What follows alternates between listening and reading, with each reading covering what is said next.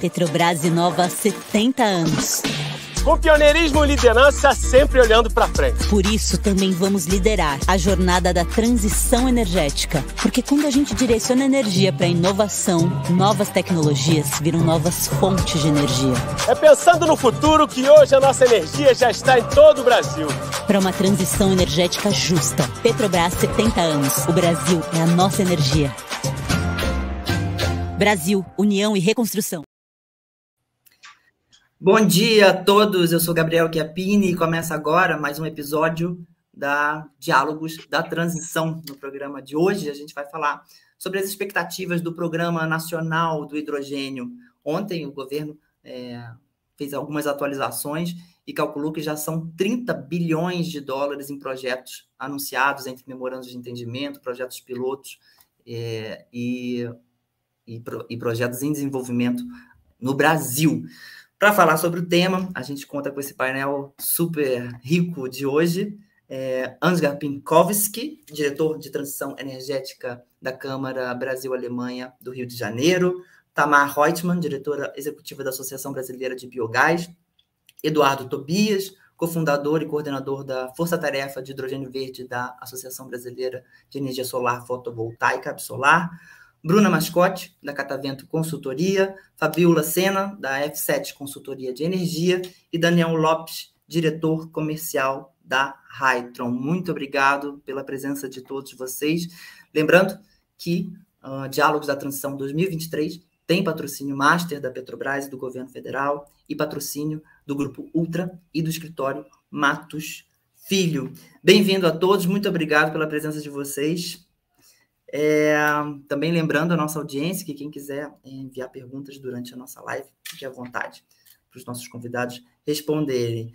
É, Ansgar, é, queria começar com você, você que está aí liderando uma frente, uma frente ampla para o hidrogênio, é, em especial o hidrogênio renovável. É, a Câmara Brasil-Alemanha vem trabalhando nos últimos anos é, bem firme né, nesse projeto, nessa ideia de desenvolver essa indústria no Brasil. Queria que você falasse um pouquinho sobre essa expectativa em relação ao Programa Nacional do Hidrogênio. Ontem a gente teve algumas atualizações.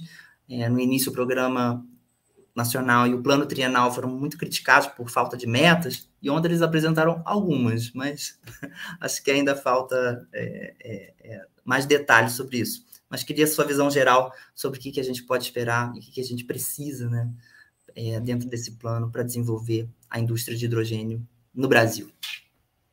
Claro, primeiramente, bom dia a todos. Eu não tenho ideia quem ou quantas pessoas estão nos um, assistindo agora, mas um, acredito que o tema também atrai bastante o público. E mais uma vez obrigado um, à IPBR pelo, pelo convite de contribuir aqui porque eu sei que também a, a PBR, IPBR uh, é um é um grande transmissor de ideias um, de energias renováveis, um, hidrogênio, transição energética. Então, a respeito da, da sua pergunta, um, eu vou talvez falar um pouco mais mais amplo, tentando responder isso.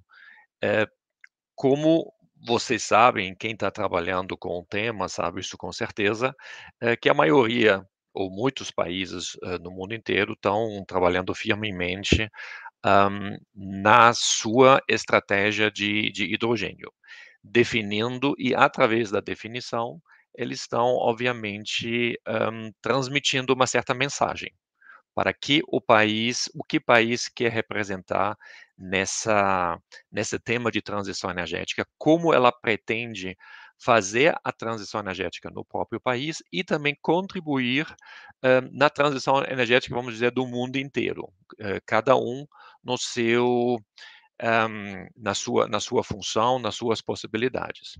Um, e aqui nós temos, por exemplo, Uh, que eu represento certamente um, um, país como a Alemanha, que já lançou a sua estratégia de hidrogênio uh, em junho de 2020. Então já faz mais de três anos e um, no mês passado foi um, já lançado uma, uma revisão dessa estratégia, uh, levando em conta todos os acontecimentos dos últimos anos, inclusive também uh, a guerra da Ucrânia, um, esse impacto que todo mundo está acompanhando esses impactos que está causando isso para a Alemanha ou para a Europa em geral. Então, isso realmente precisava fazer uma revisão.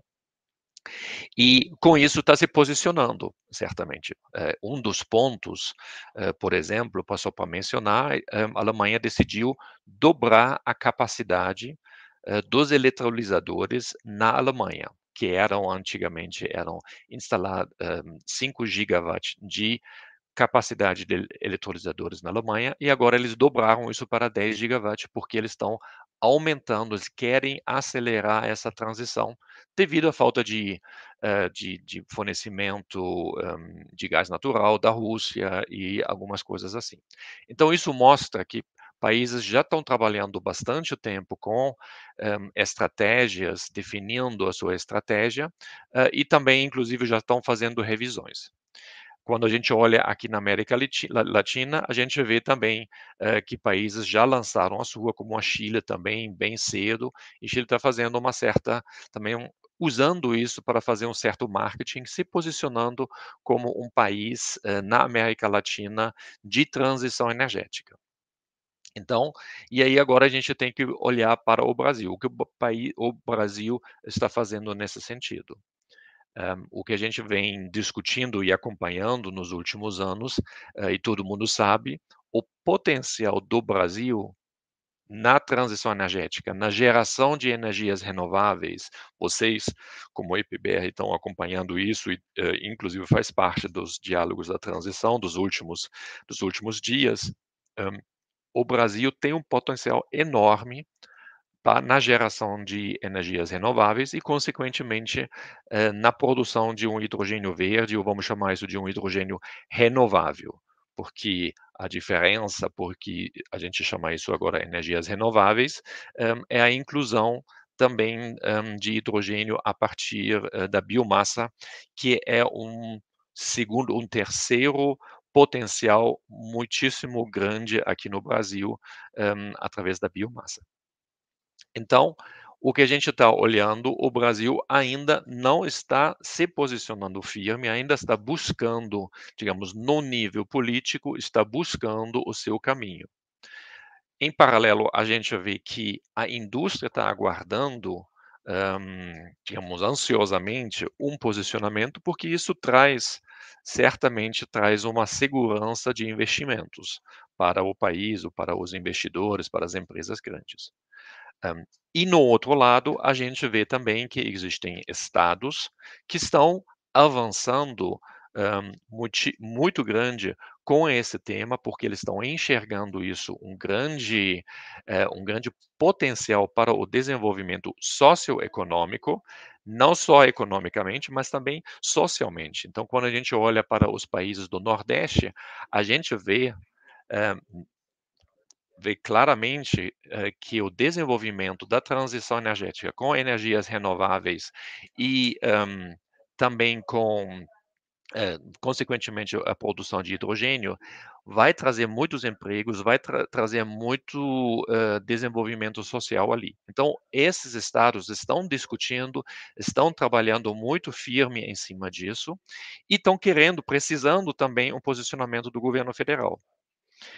Uh, olhando para esse cenário uh, todo, e agora eu gostaria de fazer uma pequena, um pequeno desvio um, aqui, uh, um pequeno desvio um, para explicar um pouco o pacto uh, que a gente gerou, e nós temos um, todos os membros do pacto aqui.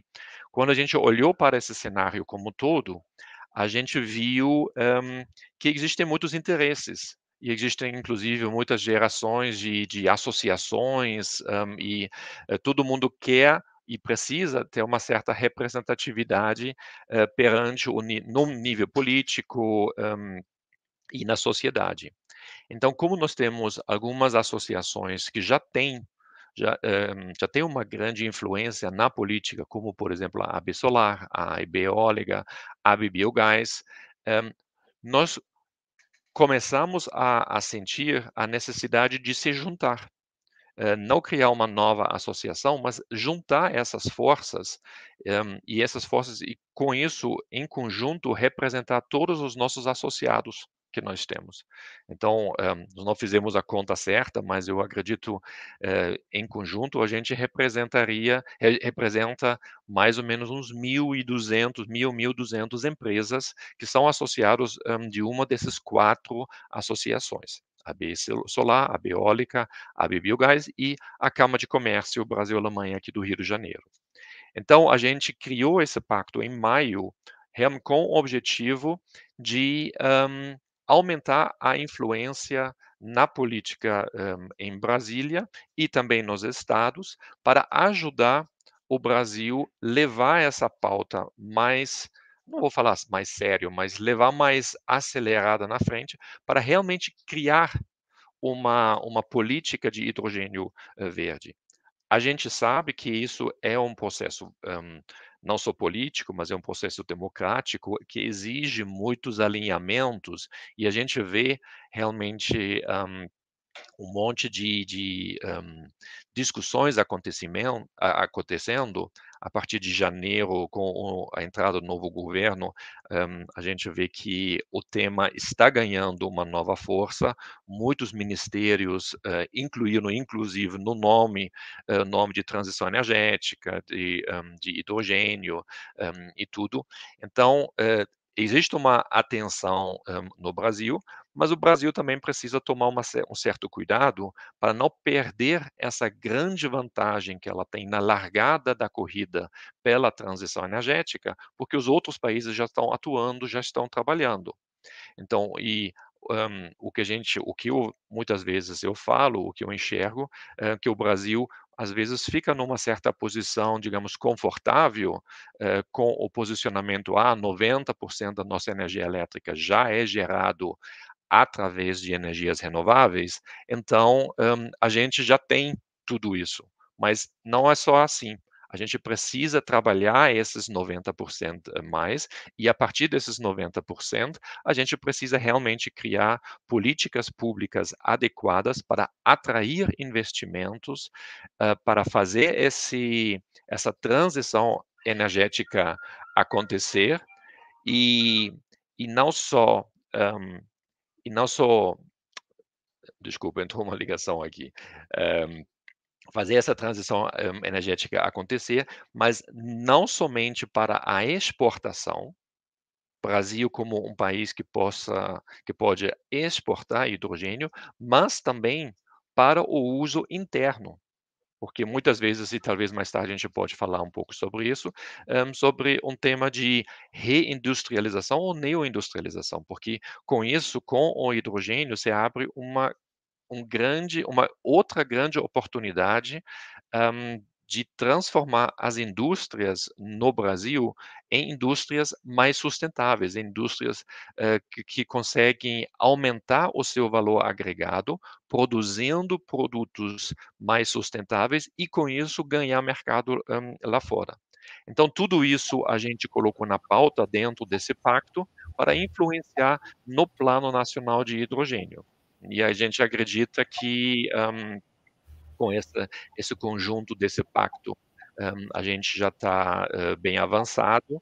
A gente criou alguns pontos, talvez um, o Tobias ou alguém pode entrar um pouco mais em detalhes depois, para eu não falar tudo, mas um, eu acredito que nós já temos alguns pontos uh, importantes que a gente conseguiu entregar um, para o deputado federal Arnaldo Jardim, que está liderando um, a Comissão de Transição Energética na Câmara um, dos Deputados. Um, e também a gente já está trabalhando e falando com alguns estados.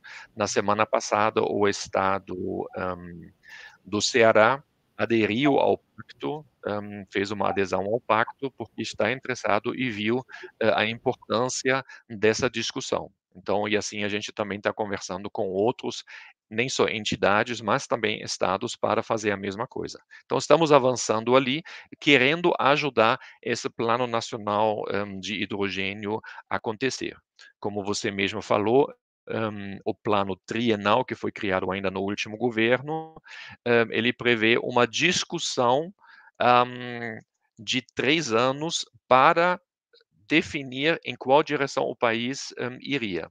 E recebeu muitas críticas, muitos comentários um, sobre a, a, chamada pública uh, de comentários do, uh, do uh, Pacto Trienal. Estamos felizes agora que alguma coisa, pequenos avançados estão acontecendo e esses comentários estão sendo refleti foram um, refletidos dentro do governo e um, ontem já saiu alguma adaptação com algumas metas realmente a serem trabalhadas nos próximos três anos. Mas mais uma vez, e com isso eu vou terminar minha fala, a gente acredita que um, três anos é um tempo muito longo. A Alemanha definiu aumentar essa capacidade, como falei no início, um, a capacidade de uh, eletrólises até 2030. Então, a gente está falando sobre um, uma janela de tempo de mais ou menos seis anos. Se o Brasil continua discutindo três anos uh, como vai ser, então vai ser bastante tempo e a, a implementação disso pode ser um, uh, bastante tarde. Então, com isso, só alguns uh, comentários. Eu vou devolver então a palavra para você, Gabriel. Obrigado, Ângela. Acho que você colocou alguns pontos importantes. Primeiro, essa questão da, da, do comodismo, né? A gente não pode se acomodar com esses 90% de matriz renovável elétrica, porque o mundo todo está correndo para isso, né? Então, daqui a pouco todo mundo vai ter uma matriz renovável, 90% renovável, né? Então, é, o que hoje é uma vantagem da gente ser um front runner, né? Correr na frente de tudo, é, do, depois vai ser apenas o normal, né? É, você falou também dessa questão de uma, de uma de falta de metas, de uma estratégia clara dessa discussão de três anos para então discutir uma estratégia. E ontem algo que me preocupou foi o, o secretário de Planejamento e Transição Energética, Tiago Barral, disse que, é, abre aspas, agora não dá para dizer que o Brasil não tem uma estratégia nacional. É, do hidrogênio. É, entretanto, não apresentou ali tantas metas, enfim, vamos, vamos acompanhar para ver o que, que o documento final dessas atualizações com as contribuições da chamada pública vão, é, vão estabelecer de metas concretas. Tamar, eu vou passar a palavra para você, é, que está à frente da Biogás, que faz parte desse pacto pelo hidrogênio renovável e que também, de alguma maneira, é um setor que trata de renovável, mas tem uma grande sinergia com o gás natural, que também se apresenta aí como uma possível rota de produção de hidrogênio uh, de baixo carbono, com captura é, de carbono, né? É, então, queria que você falasse um pouquinho sobre as expectativas é, em relação a um programa nacional e, e o que, que, é necessário para, de fato, destravar esses investimentos e, e trazer esses investimentos já para o Brasil. Vamos lá. É, bom dia a todos, obrigada aí, Gabriel, obrigada, é, agradeço o espaço aqui da, da IPBR cumprimentar aqui os nossos colegas né, de pacto e daqui do, do painel. Já tivemos, já, já tive aqui com todos discutindo esse tema do hidrogênio, é um tema que está bastante presente na nossa pauta. A biogás representa é, o setor, né, a cadeia de produção de biogás e biometano. É, e o que isso tem a ver com hidrogênio? Então, o biogás, o biometano especificamente, ele tem, é, ele é uma rota é, é para produção de hidrogênio Hoje, a maior produção do hidrogênio acontece a partir do gás natural, como o biometano é equivalente ao gás natural, então a gente está falando de um, uma substituição, né, uma possível substituição aí de um, de um combustível é, que é o gás natural pelo biometano para produzir o hidrogênio exatamente com os mesmos processos, a mesma forma como é produzido hoje. Então, uma substituição que a gente fala drop-in, né, uma, uma solução que já está pronta aqui no nosso país, e é interessante a gente ver aqui a, a fala do Ansgar, mostrando que a gente sabe que outros países não têm a mesma vocação que o Brasil, as mesmas oportunidades que o Brasil com a biomassa. Aqui a nossa biomassa não compete com alimento, não está é, é, é, desmatando, não está trazendo nenhuma questão aí é, de aumento de emissões no, no, nosso solo. E por isso, né, o nosso hidrogênio, a partir da biomassa, também é totalmente renovável mas a realidade de outros países não é essa, então a gente sabe que é, existe aí um, um, um, um estigma né, da, da, biomassa não ser considerada tão renovável. Aqui no Brasil, esse não é o caso. Então, no nosso caso, é, o, a gente está falando de hidrogênio renovável, então, a partir das diversas fontes, a biomassa, o biogás são é, uma delas e bastante importante. O Brasil ele tem uma vocação é, para os biocombustíveis e é, é uma indústria importantíssima que a gente tem que aproveitar. Então, a gente, a Biogás né, vem colocando o biogás e o biometano como rotas é, já prontas, consolidadas para a produção de hidrogênio. E agora, o que, que significa isso? Né? Então, assim, a gente, é, a gente não está falando aqui só da geração de energia renovável, porque, como o Ângelo Garté já comentou, a nossa matriz é bastante limpa, quer dizer, o que, que a gente quer com esse hidrogênio, que é, é a gente precisa descarbonizar processos que hoje têm dificuldade de descarbonização.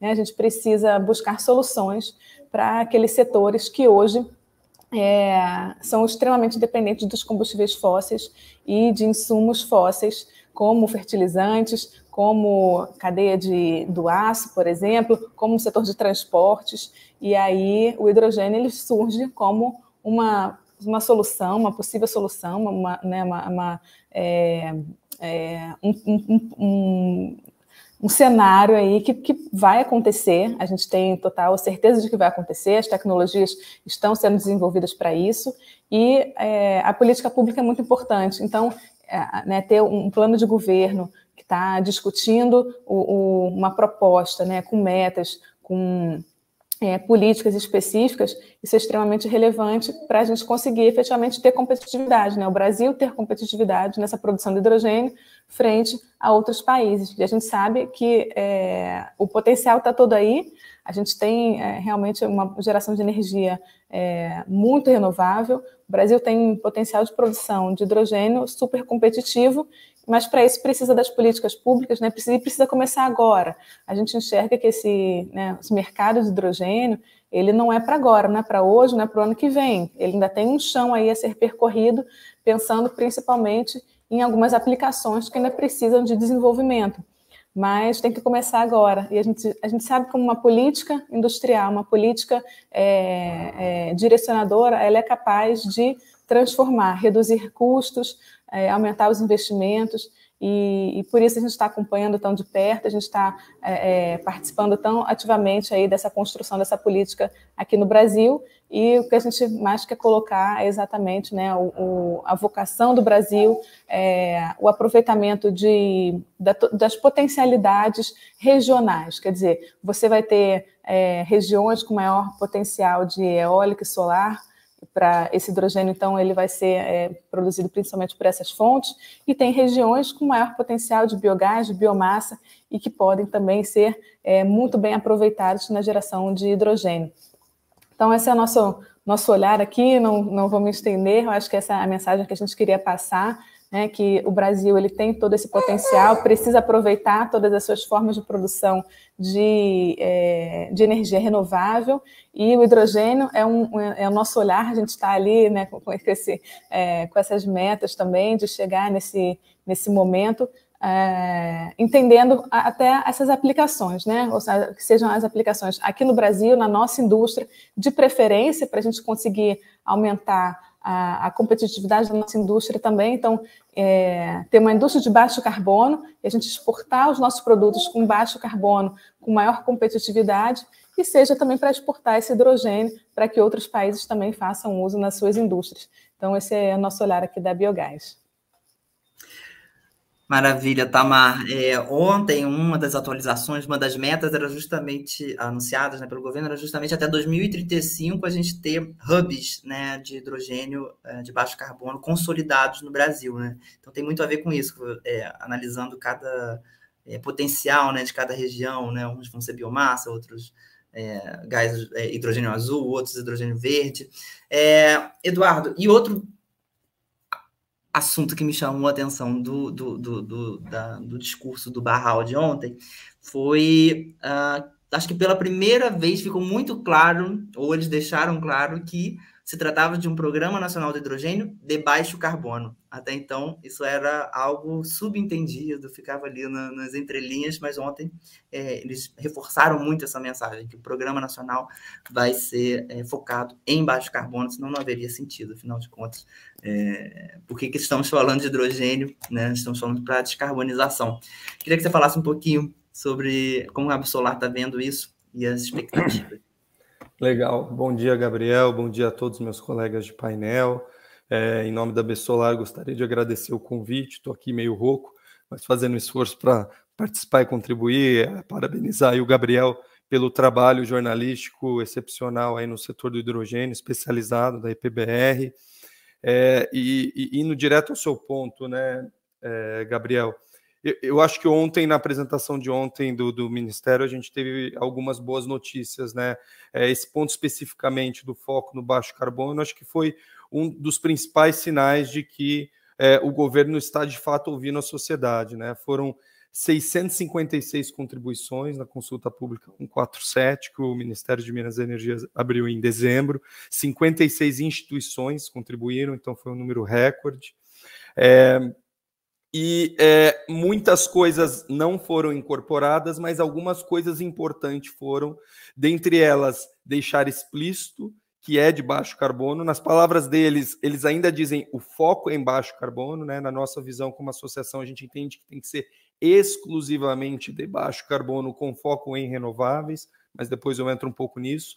É, eles prometeram que no texto do plano trienal revisado, que ainda não foi disponibilizado, que foi prometido que será disponibilizado até o final do mês, vai ter é, esse esclarecimento bem claro, né? E isso naturalmente é importante. Acho que o outro ganho, como é, é, você já colocou um pouco também, e os demais, a questão das metas. Então, essa foi, era uma das, das sugestões de muitos agentes privados que o governo não estava contemplando a, a, questão do roadmap, da, da estratégia. Então, o, o, secretário Barral abriu a apresentação falando: agora vamos ter a estratégia que muito se pediu, mais clara, vamos ter uma sessão no plano trienal, que a gente espera para ler muito ansiosamente, é que diz isso claramente. E aí ele colocou ali prioridades, colocou duas, é, três metas que eu acho que vale citar aqui, que são metas, acho que muito importantes é, e, e, ambiciosas, é, é, parte delas, né? Então, três metas no tempo, que isso também é muito importante. 2025, disseminar plantas piloto de hidrogênio de baixo carbono em todas as regiões do país. 2030, e essa dou um destaque maior, né? Consolidar o Brasil como o mais competitivo produtor de hidrogênio de baixo carbono do mundo em 2030 sem dúvida bastante ambicioso, e a gente espera que as ações que lá estão no plano trienal é, sejam compatíveis com essa meta, porque até então não eram, é, é, mas vemos isso com muito bons olhos, essa mudança é, é, é, de discurso e esperamos de ação que isso se reflita no texto oficial que vai ser publicado. E aí o terceiro que você já mencionou, né, para 2035 consolidar esses hubs de hidrogênio, né? Lembrando que o resto do mundo já está no processo de scale up, de fazer em grande escala e não em plantas piloto. A gente já tem planta piloto no Brasil operacional desde 2015 em Itaipu. Então, assim, plantas pilotos em todo o Brasil, sem dúvida nenhuma, é uma parte importante do processo. É, é, mas é, é se a gente quer ser o mais competitivo do mundo em 2030, a gente deveria estar focando em plantas em escala é, é, industrial. Espero que a parte de incentivos aborde isso, né? queria citar também a frase é, outra do, do secretário Barral, é, abre aspas, como é que a gente faz o VPL dos projetos ficar de pé, valor presente líquido, né? É, ficar positivo.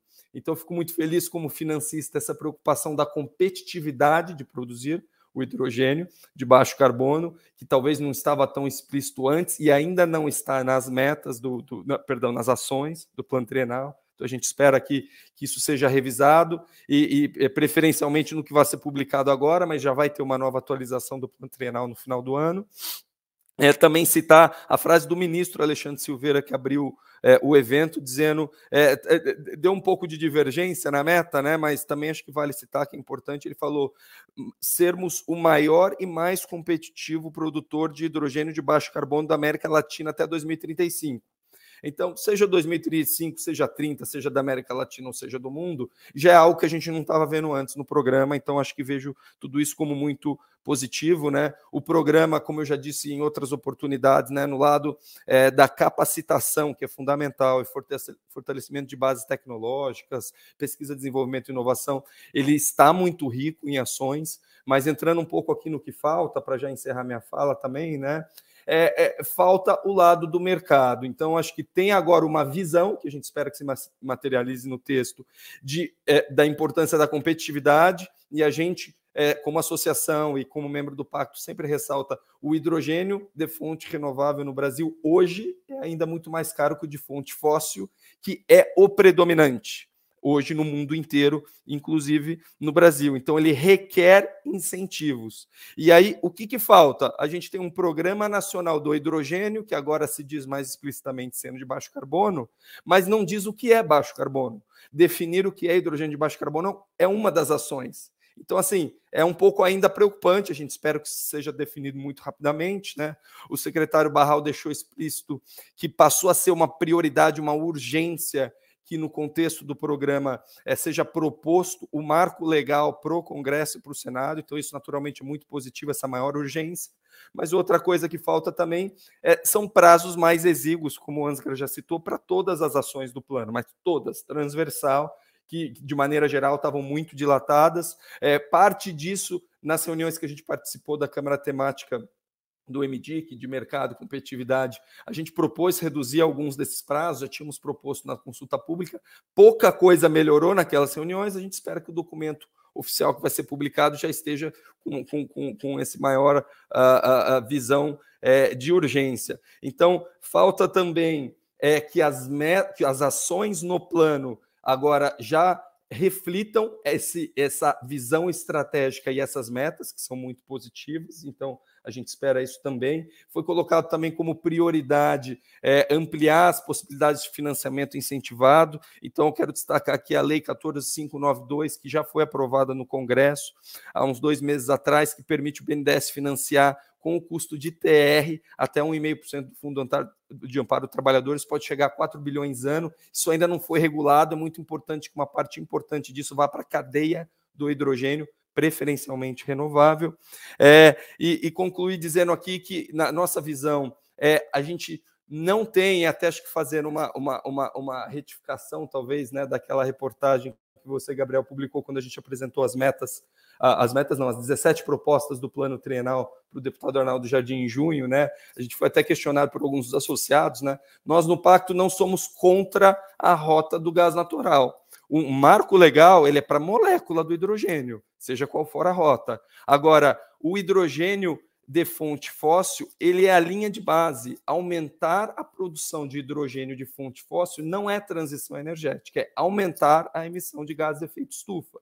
Então, é fundamental o marco legal para todos, para diminuir incerteza e risco, mas os incentivos precisam ser para as fontes é, renováveis que não são tão competitivas quanto e têm o potencial de ser, e sim também para tecnologias de captura de carbono que são fundamentais, junto com as renováveis, para descarbonizar a produção atual que a gente já tem. Então, há muitas aplicações no setor industrial que dependem de desenvolvimento tecnológico, na siderurgia, no cimento, que esses setores sozinhos, a, a, a, a mineração e, e o cimento, é 52% das emissões de CO2 do setor industrial, que são de difícil descarbonização. Agora, a gente já tem produção e consumo de mais ou menos 500 mil toneladas de hidrogênio. No Brasil, hoje, majoritariamente de fonte fóssil, só a Petrobras em torno de 500 mil toneladas. Então, isso pode começar a ter já uma transição imediata e a gente segue sentindo muita falta de ações de mercado, leilões, blend na, na, na, na nos dutos, é, mistura obrigatória do lado do consumidor, é, é, é que seja enquadrado como renovável para emissão de CBIOS, ou seja, fomentar o consumo, porque enquanto não for mais barato, é, é, os consumidores não têm um incentivo econômico de consumir. Desculpa ter me alongado aí, Gabriel. Te devolvo a palavra. Não, foi perfeito, foi no, foi no tempo, foi no tempo certo. É, é, Bruna, eu vou passar a palavra para você, pegando um pouco disso, desse cenário de múltiplos atores que o, que o, o Tobias citou aqui, né? A gente está falando de governo, produtores, geradores de energia, off-takers. Vou aproveitar, vou já também incluir a pergunta de, do, da audiência, que perguntou justamente desses desafios em relação ao hidrogênio, é, como a, o off-taker de hidrogênio verde pode garantir uma previsibilidade para possibilitar o financiamento né, é, desses projetos de hidrogênio verde, de hidrogênio renovável. E aí eu queria saber de você essa visão, né? Como que vocês estão olhando todos esses múltiplos é, atores é, que precisam caminhar juntos, né? Não adianta um avançar e o outro ficar no caminho, avançar a, é, a produção e não ter demanda e não ter regulamento, regulação. Como é que vocês olham? Perfeito. Obrigada, Gabriel, pela pergunta e obrigada mais uma vez pelo convite da EPBR para participar.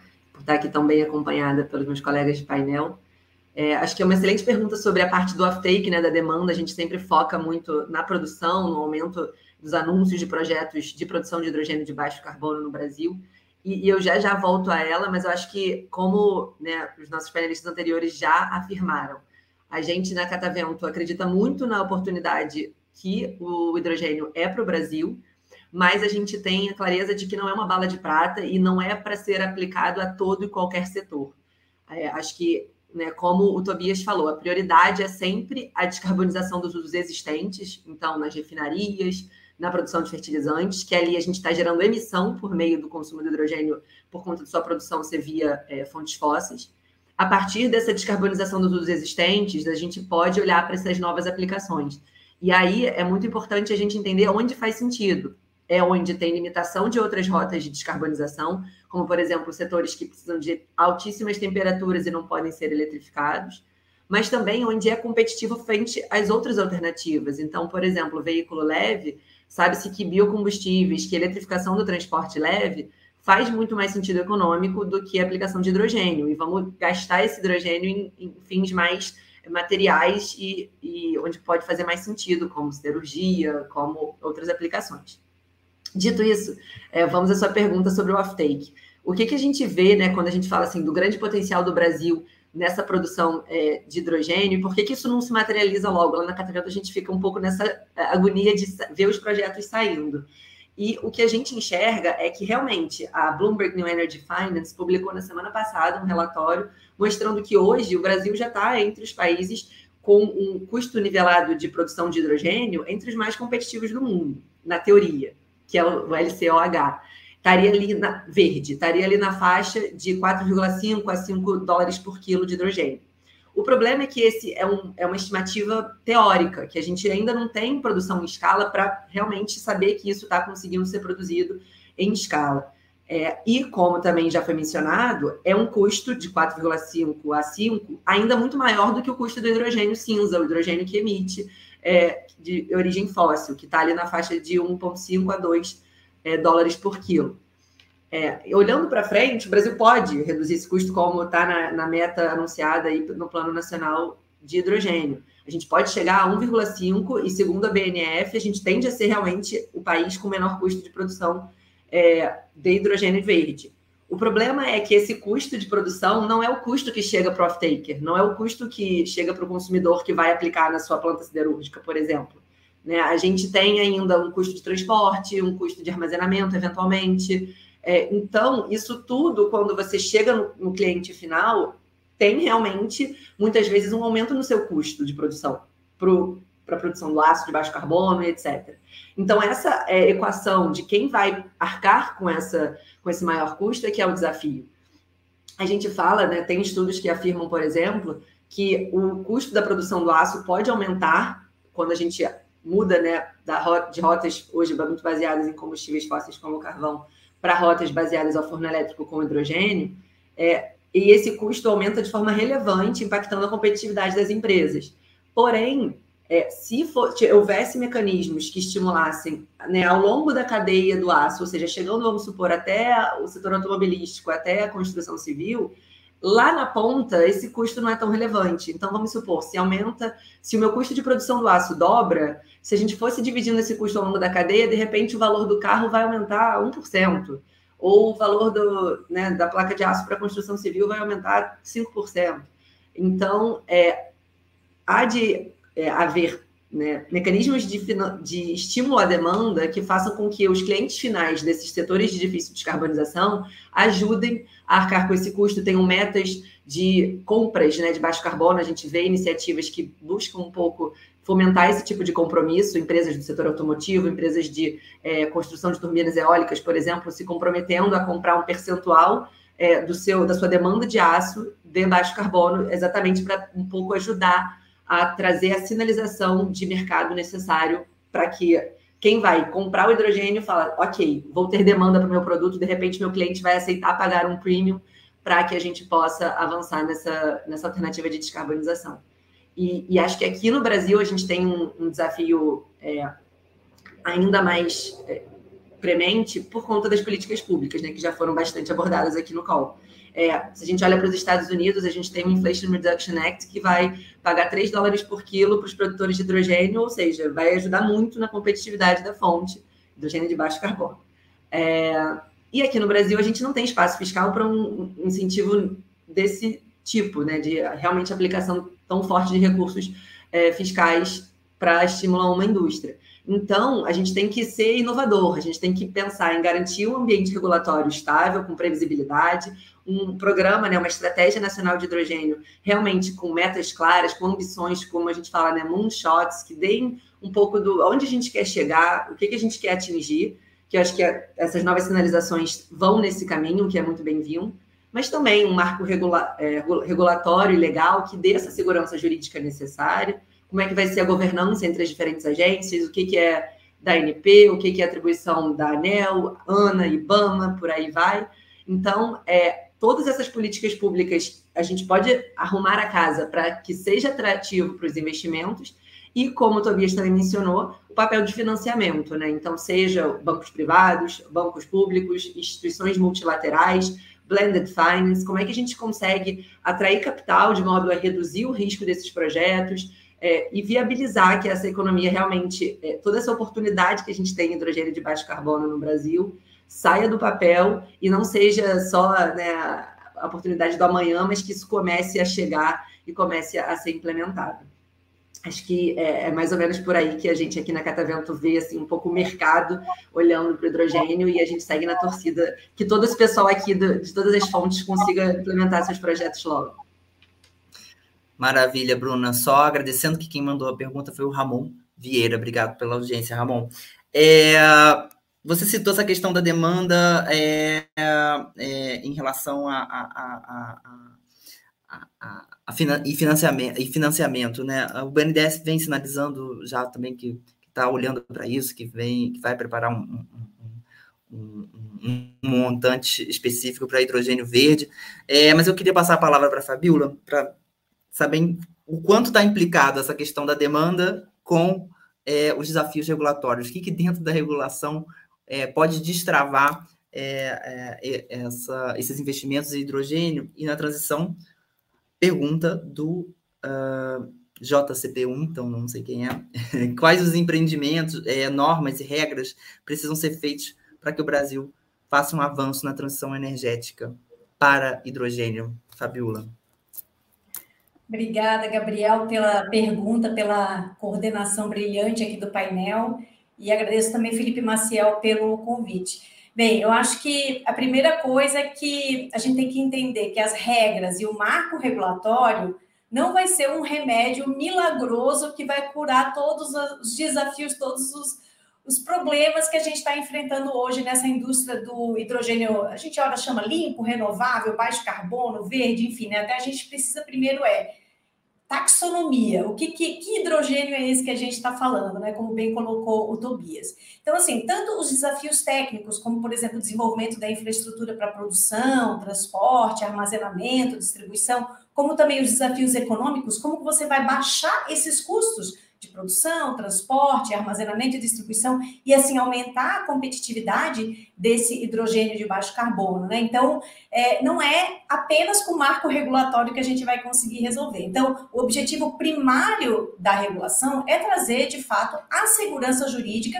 para que esses agentes privados possam desenvolver os seus primeiros projetos de hidrogênio de forma minimamente segura, confortável, né? E aí sim a gente possa, de fato, impulsionar essa reindustrialização verde, que eu acho que no final é o que o Brasil precisa, né? Então, assim, olhando um pouco ligeiramente aqui no nosso retrovisor, o que, que a gente tem hoje de forma prática em termos regulatórios? A gente tem as três resoluções do CNPE. A 2 de 21, que traz o hidrogênio como prioridade para projetos de P&D lá na ANEL e na ANP. Temos a resolução 6 de 21, que cria o conselho gestor do PNH2, né, e o, nas suas cinco câmaras temáticas. E temos a 6 de 22, que institui o PNH2, né, com seus sete princípios e cria o seu comitê gestor. Então, isso é o que a gente tem para trás. O que, que a gente tem no legislativo? A gente não pode esquecer que aqui no Brasil regulação tem caminhos que vêm do executivo e tem caminhos que vêm do legislativo. Essas coisas acabam de, de alguma forma se sobrepondo, né? Então, no legislativo a gente tem quatro projetos de lei: 725 de 22, 1878 de 22, o 2308 de 23, estou com a minha cola aqui na frente, e o 3452 de 23. No Senado, a gente tem a comissão especial, né, é, presidida pelo senador Cid Gomes, e na Câmara, a gente também tem a comissão presidida pelo deputado Arnaldo Jardim. Então, a primeira coisa que a gente precisa falar, dentro dessas duas casas legislativas, a gente precisa ter sintonia, a gente precisa harmonizar esses PLs. No setor elétrico, né, a gente já viu, que é um, é um setor que a gente conhece bem, né, a gente já viu muita coisa é, ser de difícil trâmite por conta dessas sobreposições. Então, acho que a primeira primeiro dever de casa, né, a gente tentar harmonizar todos esses projetos de lei. E mais, porque no âmbito estadual, acho que também já foi falado por um dos colegas de painel, a gente tem algumas legislações já aprovadas, por exemplo, estado de Pernambuco, estado de Goiás, estado do Paraná. Então, harmonizar dentro das casas, no, no Senado e, e Câmara, depois entre o, poder federal e os estados também é importante. É, bem, acho que de tudo isso fica claro que nós não conseguimos estabelecer bem o papel e a competência desses diferentes órgãos, né? Dentro, falando aqui um pouco mais já infralegal, né? Por exemplo, a ANP, que já regula o hidrogênio para uso industrial, a ANEL, que provavelmente vai ser quem vai regular o hidrogênio a partir de eletrólise, a ANA, em relação à captação e uso da água para essa eletrólise. Ministério de Minas e Energia, EPE, a CCE, que está com iniciativas super importantes no campo da certificação, o próprio IBAMA, né, com os licenciamentos, a ANTAC, a hora que a gente começar a falar em exportação, Receita Federal, é, o Inmetro e a BNT com as normas internacionais que vão, de certa forma, apoiar e retroalimentar a certificação também, né? Então, assim, o panorama é de muitas dúvidas, isso a gente sabe. E aí eu queria trazer alguns pontos que aqui na F7 a gente tem pensado como pontos relevantes para a gente seguir em frente nessa agenda, né? Então,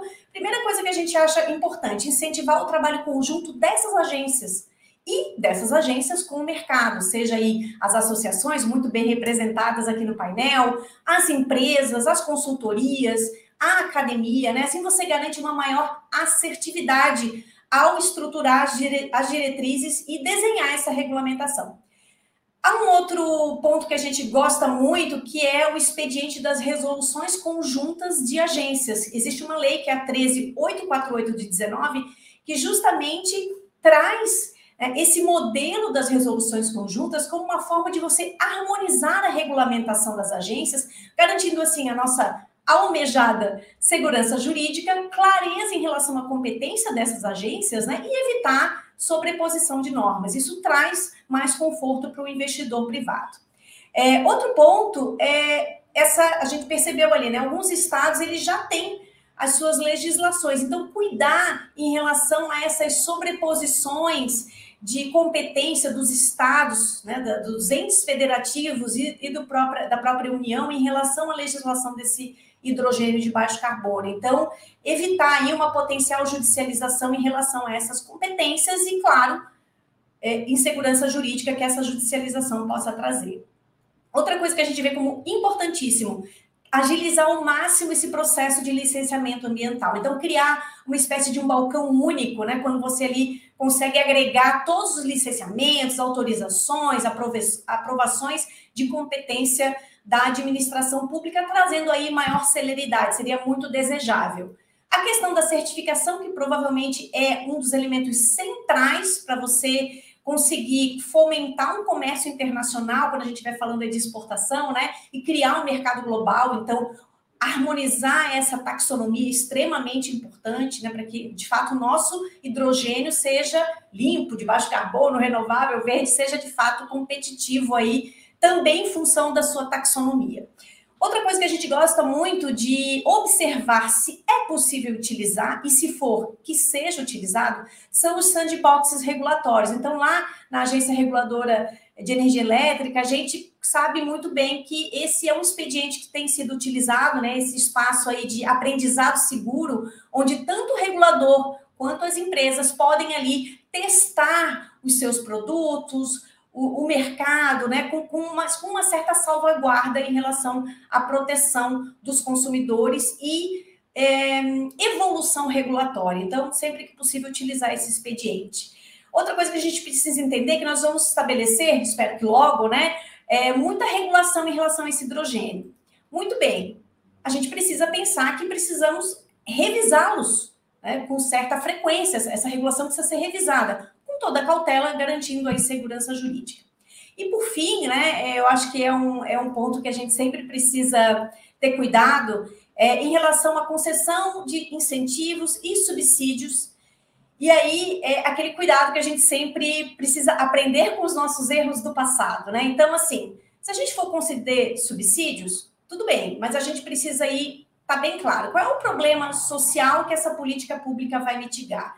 Quais os objetivos que a gente pretende alcançar com esse incentivo? Qual a forma que a gente vai divulgar os impactos a quem está financiando esse incentivo? É o consumidor de energia elétrica? É o off-taker? É o contribuinte? Esse ente, né, esse financiador precisa é, saber exatamente o que está acontecendo, né? Qual é o órgão que vai monitorar, vai dar transparência, avaliar a maturidade e o resultado, se realmente está atendendo essa política pública. Então, a gente precisa ter, ter muito cuidado em relação a, a, aos subsídios e incentivos. Esse é um ponto que a gente sempre costuma dizer, né? O subsídio, idealmente, você tem que ter é, uma, um prazo bem definido, né? Você tem que ter uma data ou um gatilho para o seu fim. Então, é muito importante que, não, que, a gente não fique com incentivos ad eterno, trazendo de fato aí é, eficiência né, para a indústria. E aí eu queria só fechar já minha fala, que é bem rápida, é como já diria Napoleão, né? Vamos devagar, pois temos pressa, né? Então, de fato, há pressa, muitos memorandos de entendimento, muitas empresas querendo investir, mas a gente precisa aí sentar e fazer com muito cuidado todas essas diretrizes regulatórias e legislativas. Obrigada. Precisamos de pressa, né, Fabíola? Precisamos de pressa. É, Daniel, você que está do lado aí dos desenvolvedores de projetos, é, à frente da Hytron, que tem tecnologias tanto para eletrólise quanto para reforma é, na produção de hidrogênio. Como é que você está vendo é, a necessidade, seja desses incentivos, seja de um, de um marco regulatório é, para desenvolvimento dos projetos? Vocês já estão aí com projetos piloto, né? Participando. Queria que você falasse um pouquinho da visão dos desenvolvedores e também se você puder detalhar um pouco mais desse projeto piloto em andamento. Muito obrigado, Gabriel. É um prazer estar aqui com vocês. Né? Queria agradecer o convite e o papel responsável que a PBR tem feito né? na, na, na difusão do conhecimento, da informação. Um prazer também estar com todos os, os, painelistas, né, que são grandes amigos e parceiros dessa jornada. Bom, é, é, é muito interessante, né, é, até agradeço aí a, de ter me colocado por último, porque hoje realmente foi uma, uma, uma, uma clareza exposta né, pelos que me antecederam aqui, brilhante. E a gente vê, né, eu acho que o ANSGA, e a gente tem tratado desse tema nos últimos cinco, seis anos de uma forma muito é, responsável. E eu queria lembrar para vocês né, que a Raytron está aí desde 2003, né, que foi quando a gente fundou a empresa. Então, é, essa, essa expectativa de termos um ambiente regulado, essa ansiedade de vermos essas peças né, desse quebra-cabeça é, expostas e se unindo, ela vem pela Hytron aí, é um anseio de 20 anos, né?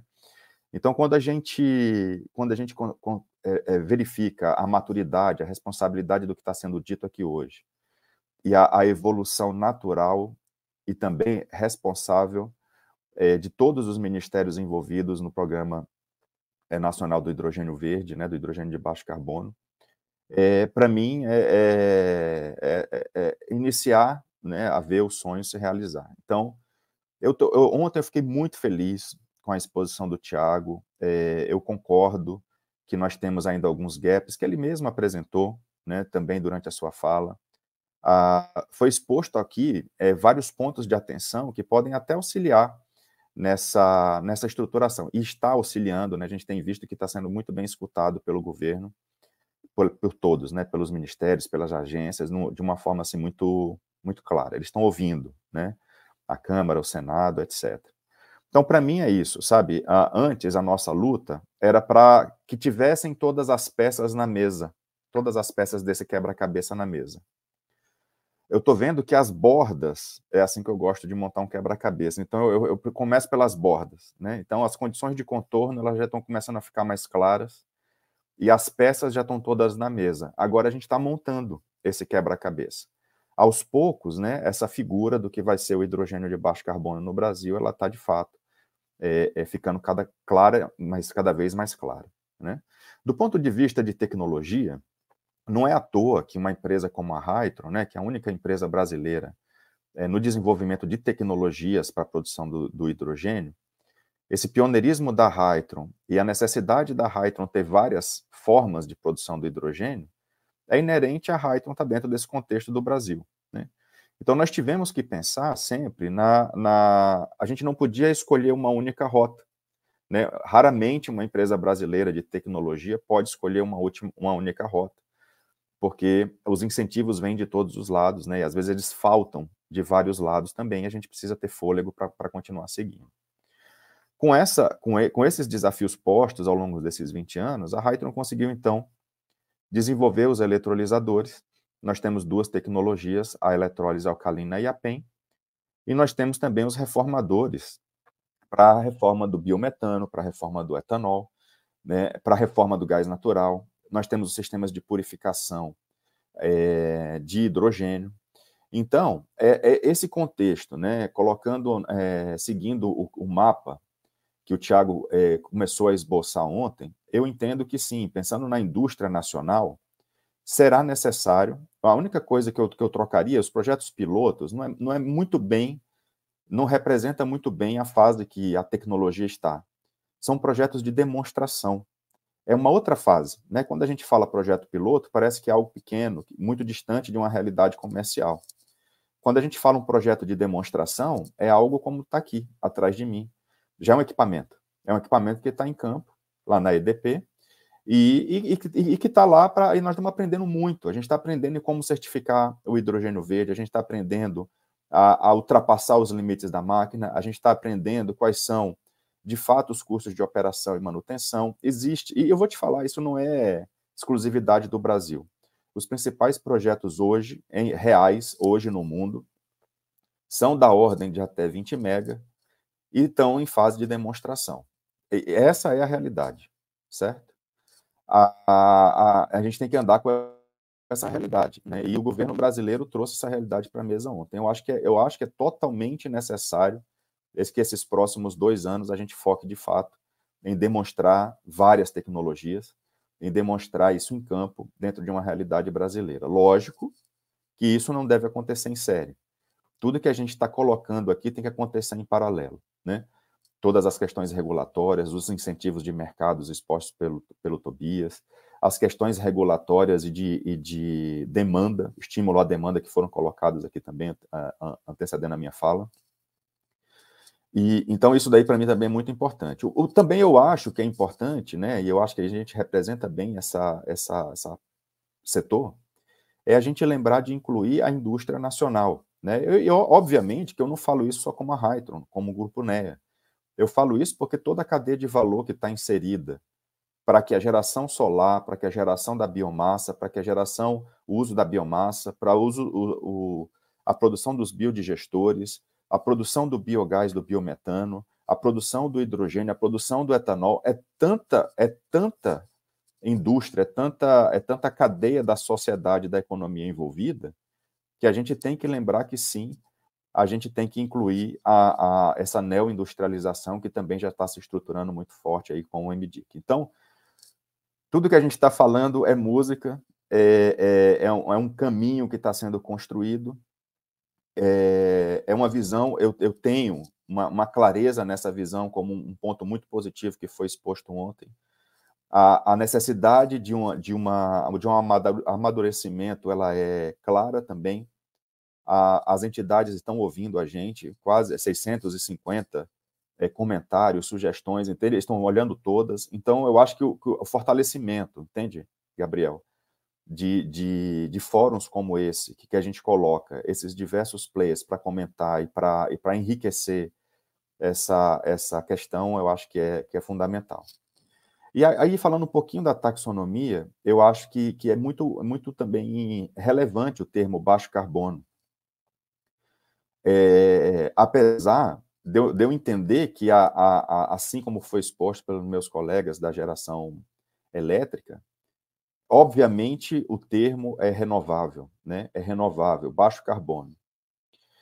E, e o interessante é a Tamar, eu acho até que seria legal ouvir a Tamar com relação a isso, é os meus amigos, né, a indústria química, ela tem sugerido que eu use desfossilização. É um outro nomezinho estranho aí para a gente colocar na mesa, mas por que não a descarbonização? Porque o carbono, ele é necessário, né? Para vocês terem, né, todos vocês têm essa ideia, mas para a gente transformar, por exemplo, a amônia que tem muito sido falada, em ureia, e aí sim, a ureia ser um, um, um adubo, né, um fertilizante, eu preciso do carbono. Para a gente poder fazer aquelas rotas Fischer-Tropsch para a produção do SAF, é hidrogênio e carbono. Ambas as fontes são importantes. É importante o hidrogênio e é importante o carbono de fontes biogênicas, biogênicas, e aí vem toda essa questão da bio, do agro brasileiro na, na, no fornecimento também desse carbono, desse CO2 que venha, não venham de fontes fósseis, né? Então, às vezes, a gente comentar sobre a, a descarbonização em alguns setores, isso não vai ser possível. Né? Para eu ter um combustível que vai num avião, ele é um hidrocarboneto, eu preciso de hidrogênio de carvão também, de carbono.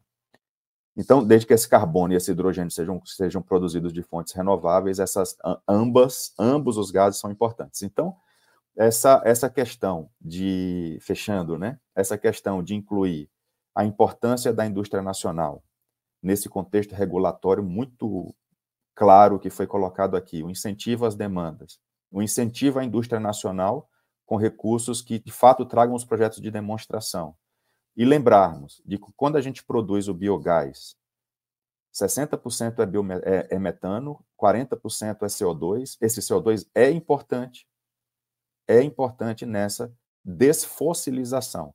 O que a gente está querendo trocar é combustível fóssil por combustível renovável. Em alguns momentos vai ser o mesmo combustível, é o, é o que a Tamar falou. Um caminhão que roda com gás natural, um carro que, roda com GNV, ele roda com biometano, é drop-in. Então, eu queria colocar essa, essa, essas questões aqui, né, agradecendo mais uma vez o convite e enrique, tentando enriquecer um pouquinho mais o, o, o, papel da indústria nacional nessa também nessa, nesse contexto de oportunidades na neoindustrialização. Muito obrigado. Obrigado, Daniel. Bom, pessoal, a gente tem pouco tempo, um painel cheio tem essas desvantagens, né? Mas então vou fazer uma pergunta para cada um, que, vocês respondam brevemente e façam aí as suas conclusões. Eu vou passar para o Ansgar, porque eu já te, tive um, um, um, um furo. Gustavo Ortiga, é, Ortigara, perdão, é, da Copel lá do Paraná, me disse, que, disse aqui no, no, no chat que o Paraná também vai aderir ao pacto é, pelo hidrogênio renovável, assim como fez o Ceará. É, então, aí uma boa notícia. Paraná também que vem se destacando na, na questão do hidrogênio a partir de biomassa. Então, Ansgar, queria que você falasse um pouquinho das suas conclusões finais.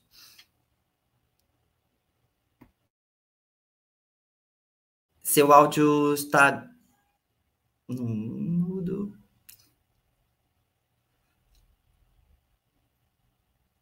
Uh, perdemos seu áudio, Ansgar.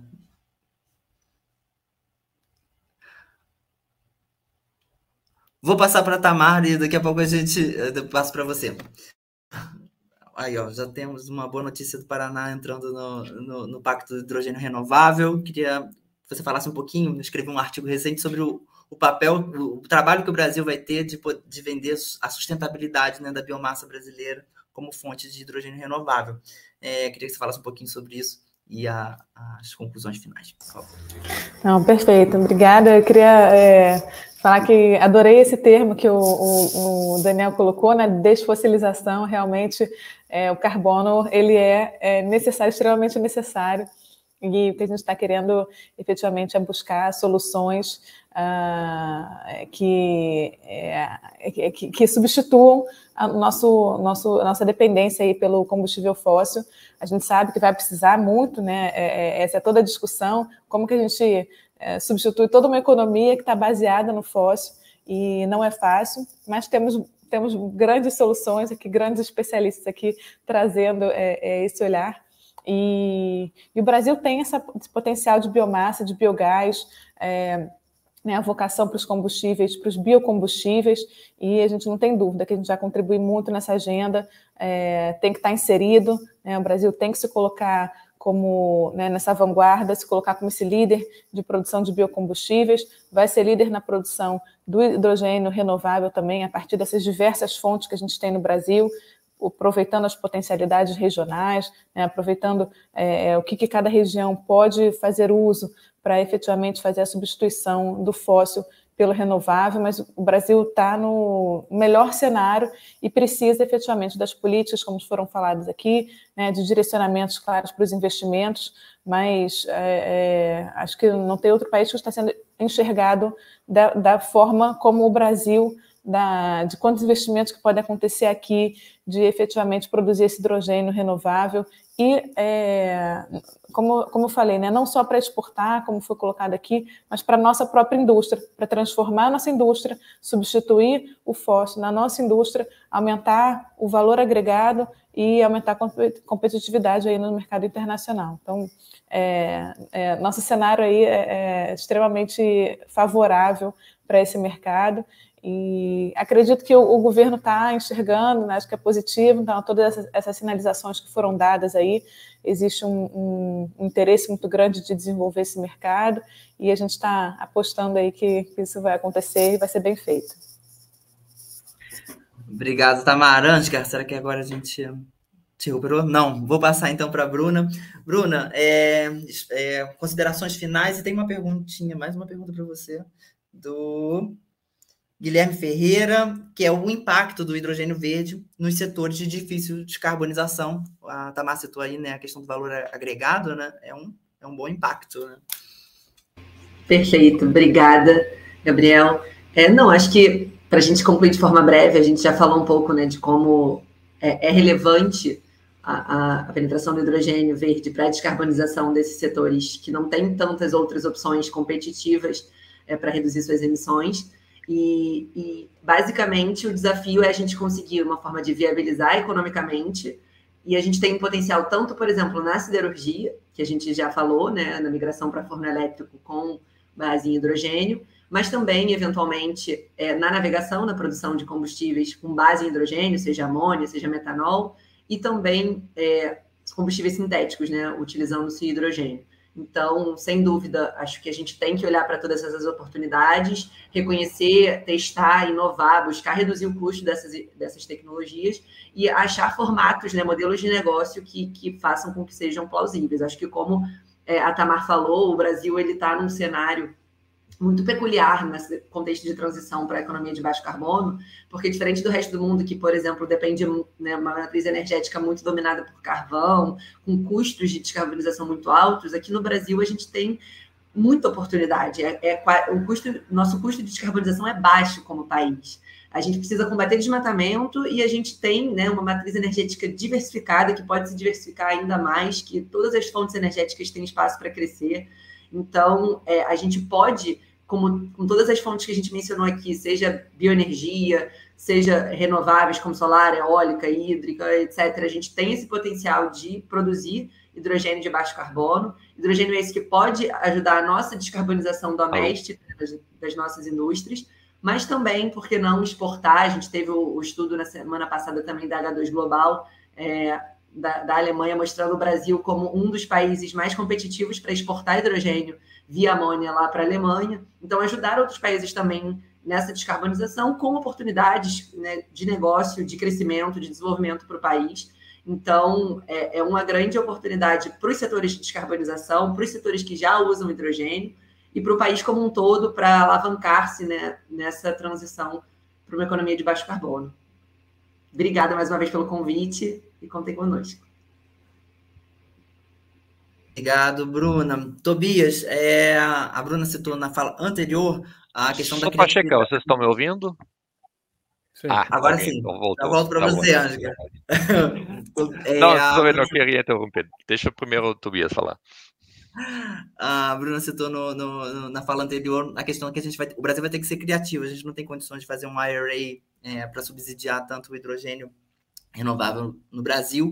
Que, que onde que ele poder, onde esses incentivos, esses estímulos é, poderiam entrar na cadeia do hidrogênio renovável para estimular? Sim, Gabriel, é uma, é uma ótima pergunta, né? Uma das componentes da Câmara 5, que é crescimento do mercado e competitividade, que agora chama neoindustrialização, mercado e competitividade, é demandas de rápida disseminação para aplicação do hidrogênio e agregação de demanda para viabilização de projetos e tecnologias, reduzindo o custo de transação. No plano trienal, tem uma só ação nesse componente, e é uma ação com texto bastante genérico, que não diz de nenhum incentivo objetivo. Então, voltando naquela questão de incentivar a demanda. E falando em rápida disseminação, a gente tem refino, metanol, que hoje é 100% importado, e, amônia, que consomem muito hidrogênio fóssil. Só a Petrobras em torno de 500 mil toneladas ano. Então, isso é algo que dá para fazer para já. Um percentual de mistura, é, é, é, leilões de compra. A, a maneira de fazer, vou deixar os economistas e os técnicos do governo buscar qual é a forma mais eficiente de se fazer. Mas sem isso, a gente não vai ter uma escala rápida. É, a gente vai ficar mais tempo com os projetos de demonstração que são fundamentais, sim. É, mas assim, ranking da Bloomberg dos 20 maiores fabricantes de eletrolisador em dezembro de 2022, eles somados já fabricam, já têm capacidade de fabricar 14 mil mega, 14 giga de eletrolisadores ano, já em operação, as fábricas, né? Então, a partir, já nesse ano, a gente já vai ter gigas em operação no mundo, a partir do ano que vem, vários gigas por ano. Então, assim, o mundo está em outro momento, é, é, é, e isso é uma grande oportunidade. Então, eu acho que é esse foco, e, e vejo com muito bons olhos que o MDIC assumiu essa Câmara Temática, por enquanto, ele mudou o nome, está fazendo mudanças pequenas no plano trienal, mas confio muito no trabalho do secretário Hollenberg, nas capacidades do diretor Marcelo Dourado, do Gustavo Fontenelle, de se diferenciarem dessa visão de economia verde, de reformular completamente as ações que estão nessa Câmara temática, para que efetivamente a gente ganhe escala rápido e tenha esses incentivos fundamentais para reduzir custos de produção,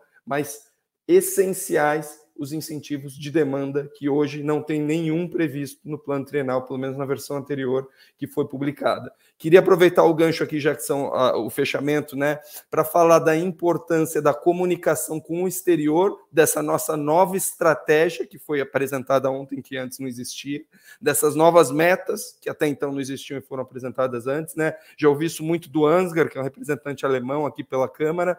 O mundo precisa saber não basta só estar no relatório da Bloomberg, da McKinsey. O mundo precisa saber que não só temos o potencial de produzir barato e temos também mercado interno, como temos metas ambiciosas e estamos trabalhando para que sejamos relevantes nesse mercado, tanto internamente quanto para o exterior. É, e queria fechar aqui, deixa, é, não deixando de parabenizar o Ministério de Minas e Energia, que a gente sempre trouxe muitas contribuições para aperfeiçoar, e por mais que nem todas foram acatadas, muitas contribuições importantes foram acatadas nessa revisão. E acho que o Tiago Barral está é, tá de parabéns, a equipe dele, a Patrícia, a Mariana, o MDIC, que a gente confia muito que vai ajudar a, a, a, fazer desse plano mais ambicioso e fazer o, o, o, setor crescer mais rapidamente, com foco em renovável, é, mas também o MEC e o MCTI, que estão conduzindo as outras câmaras, estão fazendo um trabalho é, é, é excelente em capacitação, pesquisa, desenvolvimento tudo mais. Agradecer os colegas do painel, EPBR, de novo, pelo convite, e dizer que a Bessolar está à disposição para contribuir é, com o governo, com a sociedade civil, é, com sugestões, ideias e debates para a gente acelerar essa transição energética de fato. Obrigado. Obrigado, Tobias. Ansgar. Eu, agora sim. Agora, agora eu acho que uh, foi, não sei se houve um problema com o microfone. Um, mas eu acho que agora a fala um, assumir a fala depois do, do Tobias uh, se encaixa muito bem. Um, eu estava escutando uh, a discussão e um, principalmente a discussão sobre a regulação e me veio na cabeça uma, um, digamos uma frase, né, que vem lá da Alice no País das, uh, das Mil Maravilhas, que falava: quando você não sabe para onde ir, qualquer caminho serve. E eu acho que isso, para mim, é uma é uma coisa que caracteriza muito essa discussão uh, no Brasil. Nós estamos discutindo em muitas feiras sobre agências regulatórias, quem vai ser a agência, quais são as regras, como nós vamos fazer um, e tudo. Mas onde eu sinto ainda falta uma um, um caminho, digamos, uma, uma meta única. Um, a Alemanha colocou isso e falou até 2050 nós queremos ser carbono neutro, uma economia de carbono neutro. Então, todas as outras ações vão se submeter a essa meta. Quando a gente trabalha na incentiva privada, sempre a gente fala de visão, de missão e tudo isso. E a visão coloca uma meta lá para frente. Fala, nós queremos chegar naquele ponto. E por que a gente faz isso? Para todas as discussões, quando a gente discute algum caminho para lá e para cá, a gente se olha para essa visão e vai ali a gente quer chegar. Então vamos tomar decisões para esse caminho. E essa visão aqui no Brasil um, ainda para mim está faltando. Nós estamos discutindo caminhos entre ali, mas sem ter uma clara visão aonde a gente quer chegar. Eu acho que isso é muito importante um, de o Brasil uma vez coloca essa visão, e isso também é muito importante para o, a discussão internacional. Para que, quando lançado uma visão, todos os outros vão aderir e vão dizer sim, não, vamos ajudar para chegar lá. E ali um, começa, então, um, o milagre acontecer um, a respeito disso. Então, só deixando talvez essa, essa provocação, que não deixa de ser uma provocação, para a gente olhar uma vez para isso e não precisa muita coisa para fazer. A gente não precisa pensar e discutir isso. Não, a gente só precisa dizer: eu quero chegar naquele ponto. Eu acho que uh, ontem a discussão um, já foi um início, até 2030, quer ser uh, líder de, um, uh, eh, de produção de hidrogênio com um, com custo um, baixo, isso já é um, um, bom início. Mas eu acho que precisa realmente, mais uma vez, eh, ter essa clara visão para todos olham e discutem então como chegar naquela visão. Isso eu gostaria de um, deixar aqui como, como provocação. Então, mais uma vez, um, obrigado pelo, pelo convite. Eu acho que é muito rico essas discussões. Um, também adorei uh, essa, essa fala do, do Daniel sobre desfossilização. Dá para vários uh, uh, pensamentos. Eu acho que a gente vai ver no futuro muitas discussões disso e muitas inovações uh, que vão ajudar no caminho da desfossilização, da descarbonização do, um, da nossa economia, que é muito importante porque as coisas são cada vez mais urgentes. Muito obrigado, IPBR, muito obrigado aos colegas e volta para você. Mais, mais, um, mais, um, mais uma taxonomia, mais um termo, é melhor. é, Daniel, é, importância de metas para a indústria. Né? A Alemanha, o Ansgar citou, né, aumentou, é, dobrou né, a meta de é, eletrolisadores é, domésticos. Qual a importância de uma meta para trazer essa, essa previsibilidade né, para a indústria e suas conclusões finais? Perfeito, muito obrigado pela pergunta, né? A importância é, é, é claríssima, né? Essa, essas metas é, que, é, o que fazem toda, toda a, a, a, a, a visão, a ambição ficou clara ontem, né?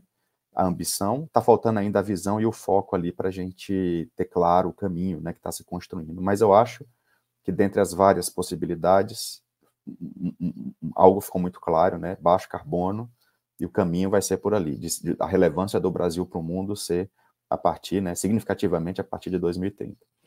Então, ainda ah, concordo com o Ansgar, isso ainda pode ser um pouquinho abstrato, mas é uma grande sinalização de qual caminho que a gente vai tirar, né, que o Brasil vai seguir. É, é importante né, colocar dentro desse contexto, e aí eu, eu, eu, faço até questão de tratar um pouco sobre esse projeto, Gabriel, a, a, a inclusão do agro né, é, e, e por que essa desfossilização? É porque quando a gente fala do biometano, o biometano é um hidrocarboneto, ele é CH4, mas ele é hiper importante porque ele não é um combustível fóssil. O etanol é um hidrocarboneto, o, carvão, o carbono está ali dentro, mas ele é um combustível renovável. Isso quer dizer que ele é, no mínimo, net zero, né? Porque a cana vai, a biomassa, a cana vai subir ali consumindo esse CO2.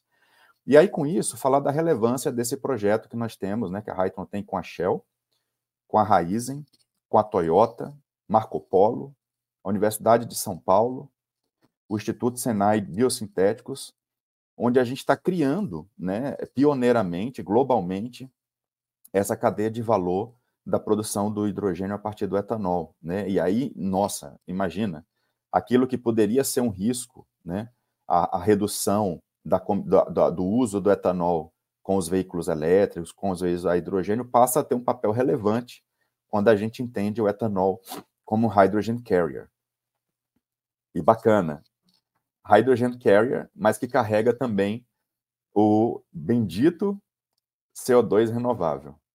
Então, a, ou o CO2 é, é, é, tem a, a, outra taxonomia, né? O CO2 de fontes biogênicas. A, a ideia é essa, né? Então, a ideia é fortalecer a, o nosso agro brasileiro também nessa questão do hidrogênio renovável, do hidrogênio da transição energética de baixo carbono, incluindo também esse fator de auxiliar com o nosso biocombustível líquido a forma mais é, eficiente de transportar hidrogênio, seja dentro do Brasil, ou seja, para fora do Brasil, entre continentes. E aí eu ressalto a importância que a indústria da mobilidade no Brasil também está tendo para esse papel. Né? A gente concorda é, como foi dito anteriormente, acho que pela Fabiola, desculpa se eu me enganei, a pessoa que deu isso como. Não, catavento, a questão da, da, do uso do etanol nos veículos leves, né? Também com uma crescente né, do uso do hidrogênio para os veículos pesados. Então, os caminhões, os ônibus, ah, e quem sabe até para poder ter demanda, né, a, a aumentar a demanda, os, os, os, veículos também tendo papel, né, na, puxando né, essa desfossilização para, para a mobilidade no Brasil. E aí, Bruna, é, uma notícia boa para compartilhar contigo é que a aderência natural da indústria da mobilidade, mesmo para os pesados, né, principalmente para os pesados, né, a, a Toyota está sendo uma grande parceira mostrando que é viável, porque como a Toyota já tem o carro a hidrogênio, encerrando, tá, Gabriel? Como a Toyota já tem um carro a hidrogênio, ela quer mostrar para o mundo, olha, o meu carro funciona com hidrogênio do etanol. Isso é importante, essa mensagem é importantíssima, né? É, mas também, é, eu relembro aqui, a Tupi, no Brasil, que é MWM, ela tá para lançar um, um, um, motor de combustão interna a hidrogênio para caminhão, assim como ela tem para o gás natural, né, para o biometano. E aí você imagina que você não vai ter mudança nenhuma no caminhão, quase. Você vai trocar o motor, que é geometricamente igual, e, e coloca os cilindros no caminhão, aquele caminhão vai poder rodar com hidrogênio. É, é, é, aí o caminhão em si não emite nada de carbono, é só água, né? Quando ele é abastecido com hidrogênio. Então, é importante a gente lembrar que todos os setores da indústria estão apoiando, inclusive a mobilidade, que parecia que ser a mais quietinha, talvez seja uma das que puxa com mais clareza e, e, e velocidade, por incrível que pareça. E é uma boa notícia. Obrigado novamente, Gabriel, pelo convite. Obrigado, é uma ótima notícia, é bom a gente ter exemplo, exemplos práticos. É, queria muito agradecer a presença de todos vocês, a Fabiola, que teve que deixar a gente agora mais cedo, não deu tempo dela se despedir, Bruna, Ansgar, Tamar, Eduardo, Daniel, muito obrigado. Queria também uh, fazer um agradecimento especial é, a Carla e a Regiane, nossas intérpretes de Libra, obrigado. E a toda a nossa audiência que nos acompanhou é, ao longo dessa semana no, no Diálogos da Transição. Também queria agradecer aos nossos patrocinadores e, ao nosso, e o apoio também da Câmara de Comércio é, Brasil-Alemanha. Muito obrigado a todos e até breve. Bom dia a todos. Obrigada. Tchau, tchau. Obrigado. A Petrobras inova há 70 anos com pioneirismo e liderança sempre olhando para frente. Por isso também vamos liderar a jornada da transição energética, porque quando a gente direciona energia para inovação, novas tecnologias viram novas fontes de energia. É pensando no futuro que hoje a nossa energia já está em todo o Brasil. Para uma transição energética justa. Petrobras 70 anos. O Brasil é a nossa energia. Brasil, União e Reconstrução.